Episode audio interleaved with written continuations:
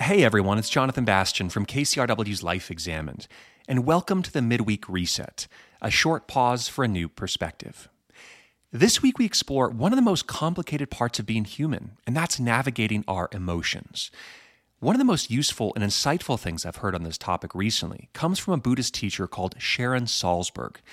She was part of an early wave of Americans who traveled to India and brought back concepts that we now hear about all the time, like mindfulness. So here she is, sharing a teaching or instruction from the Tibetan Buddhist tradition. The instruction is that you should look at your thoughts and feelings as though you were quite an elderly person sitting in a playground watching children play. And as I said, like I usually use it, um, you know, really in this context, whereas, you know, imagine you're quite an elderly person. It means you've lived a while, you've seen a lot, you've probably had to let go of a lot. And there you are in this playground, and you're watching this little kid completely freak out because they broke a shovel. You're not all cold and mean. You don't go up and say, hey, kid, it's just a shovel. Wait till you have a mortgage, you know, and a real problem. Yeah. Yeah. You know, you're tender, you're present, you're caring, you're loving. And you don't fall down on the ground sobbing because the shovel broke. Because you know what? Shovels break. Hearts break. Bodies break.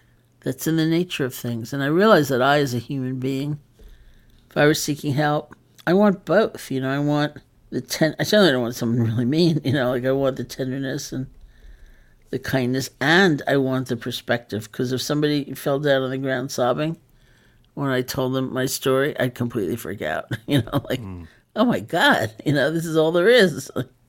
and it's not all there is, and so we really need that. It doesn't even have to be verbal, you know, just some reminder, like, oh yeah, there's a bigger picture of life that we also fit in, and things change and will evolve, and it won't always feel exactly this precise way. And, um, and that doesn't have to be denial. That can be really right alongside the recognition of how much something hurts, and that's when we find balance. So one concept in Buddhism that's always been of comfort to me is the notion of a middle path, or the path between extremes. It seems that that's something that Salzberg is getting to in the story. When it comes to emotions, there are two personality types on the far edges. There are those who can rationalize their way out of feeling heavy things, and that's not always a bad thing. Sometimes we need to stay regulated in order to hold a group or situation together.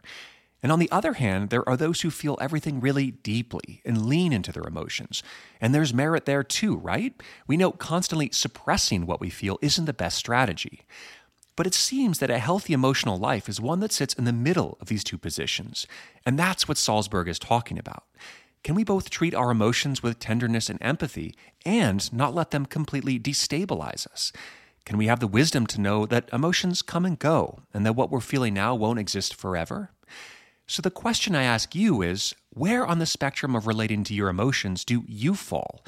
And this week, is there a way to edge closer to a place of balance, like that wise old person watching the children on the playground? All right, that's it for the Midweek Reset on Life Examined. I'm Jonathan Bastian. Take care.